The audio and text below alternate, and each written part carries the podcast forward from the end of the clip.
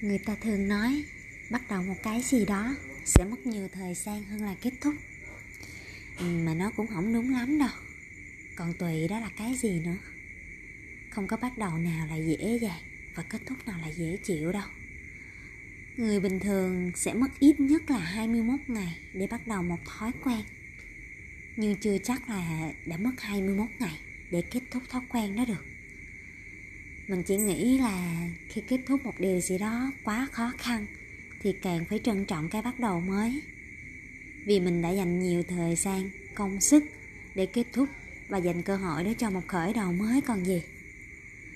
Có người còn dành cả sự can đảm nhất trong suốt hai mươi mấy năm sống trên đời của mình để kết thúc một công việc mà mình không thích hoặc là một mối quan hệ đã không còn cứu vãn được nữa.